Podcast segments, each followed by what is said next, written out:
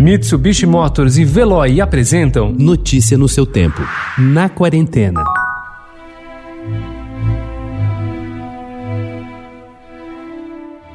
Antes mesmo do início da pandemia, a bailarina e coreógrafa Deborah Coker teve de lidar com outro problema de saúde e com o isolamento. Em meio a uma rotina intensa de ensaios, ela foi diagnosticada com sarampo, assim como oito bailarinos da companhia que leva seu nome.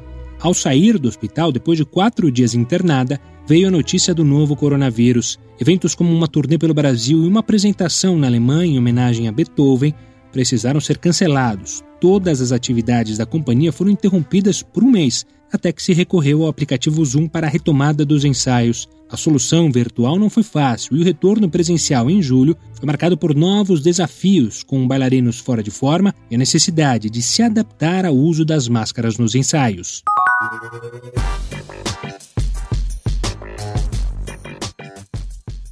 São muitas estreias nos cinemas nesse fim de semana. Filmes dos Estados Unidos, da China e da Polônia. No Belas Artes Monamour voltam filmes que permaneceram anos no conjunto de salas, como o argentino Filho da Noiva e o cultuado Medos Privados em Lugares Públicos. O Kinoplex reabre com um mix de reprises que inclui muito terror. O U C I traz um festival dos grandes filmes de Christopher Nolan. E o Cinemark do Shopping Eldorado, que também investe em reprises, faz da pipoca sua grande novidade.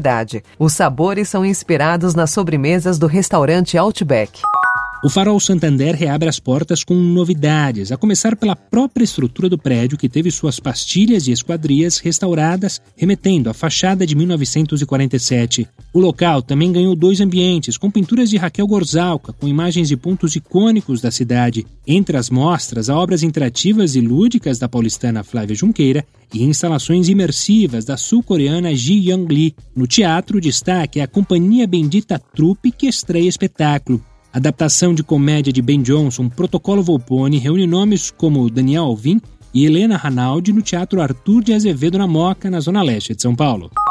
Viajar e ajudar a preservar Fernando de Noronha. Se você acreditava que estava fazendo isso ao pagar a taxa ambiental do destino pernambucano, saiba que a retomada que começou nesta semana chega com mais propostas e mudanças. Para combater o turismo de massa, serão menos voos e, consequentemente, menos viajantes. Para controlar a propagação do novo coronavírus, visitantes terão de apresentar teste de P C R na chegada e fazer outro na saída, ou após cinco dias de permanência. Notícia no seu tempo. Oferecimento Mitsubishi Motors e Veloy. Se precisar sair, vá de Veloy e passe direto por pedágios e estacionamentos. Aproveite as doze mensalidades grátis. Peça agora em veloy ponto com ponto br e receba seu adesivo em até cinco dias úteis. Veloy. Piscou, passou.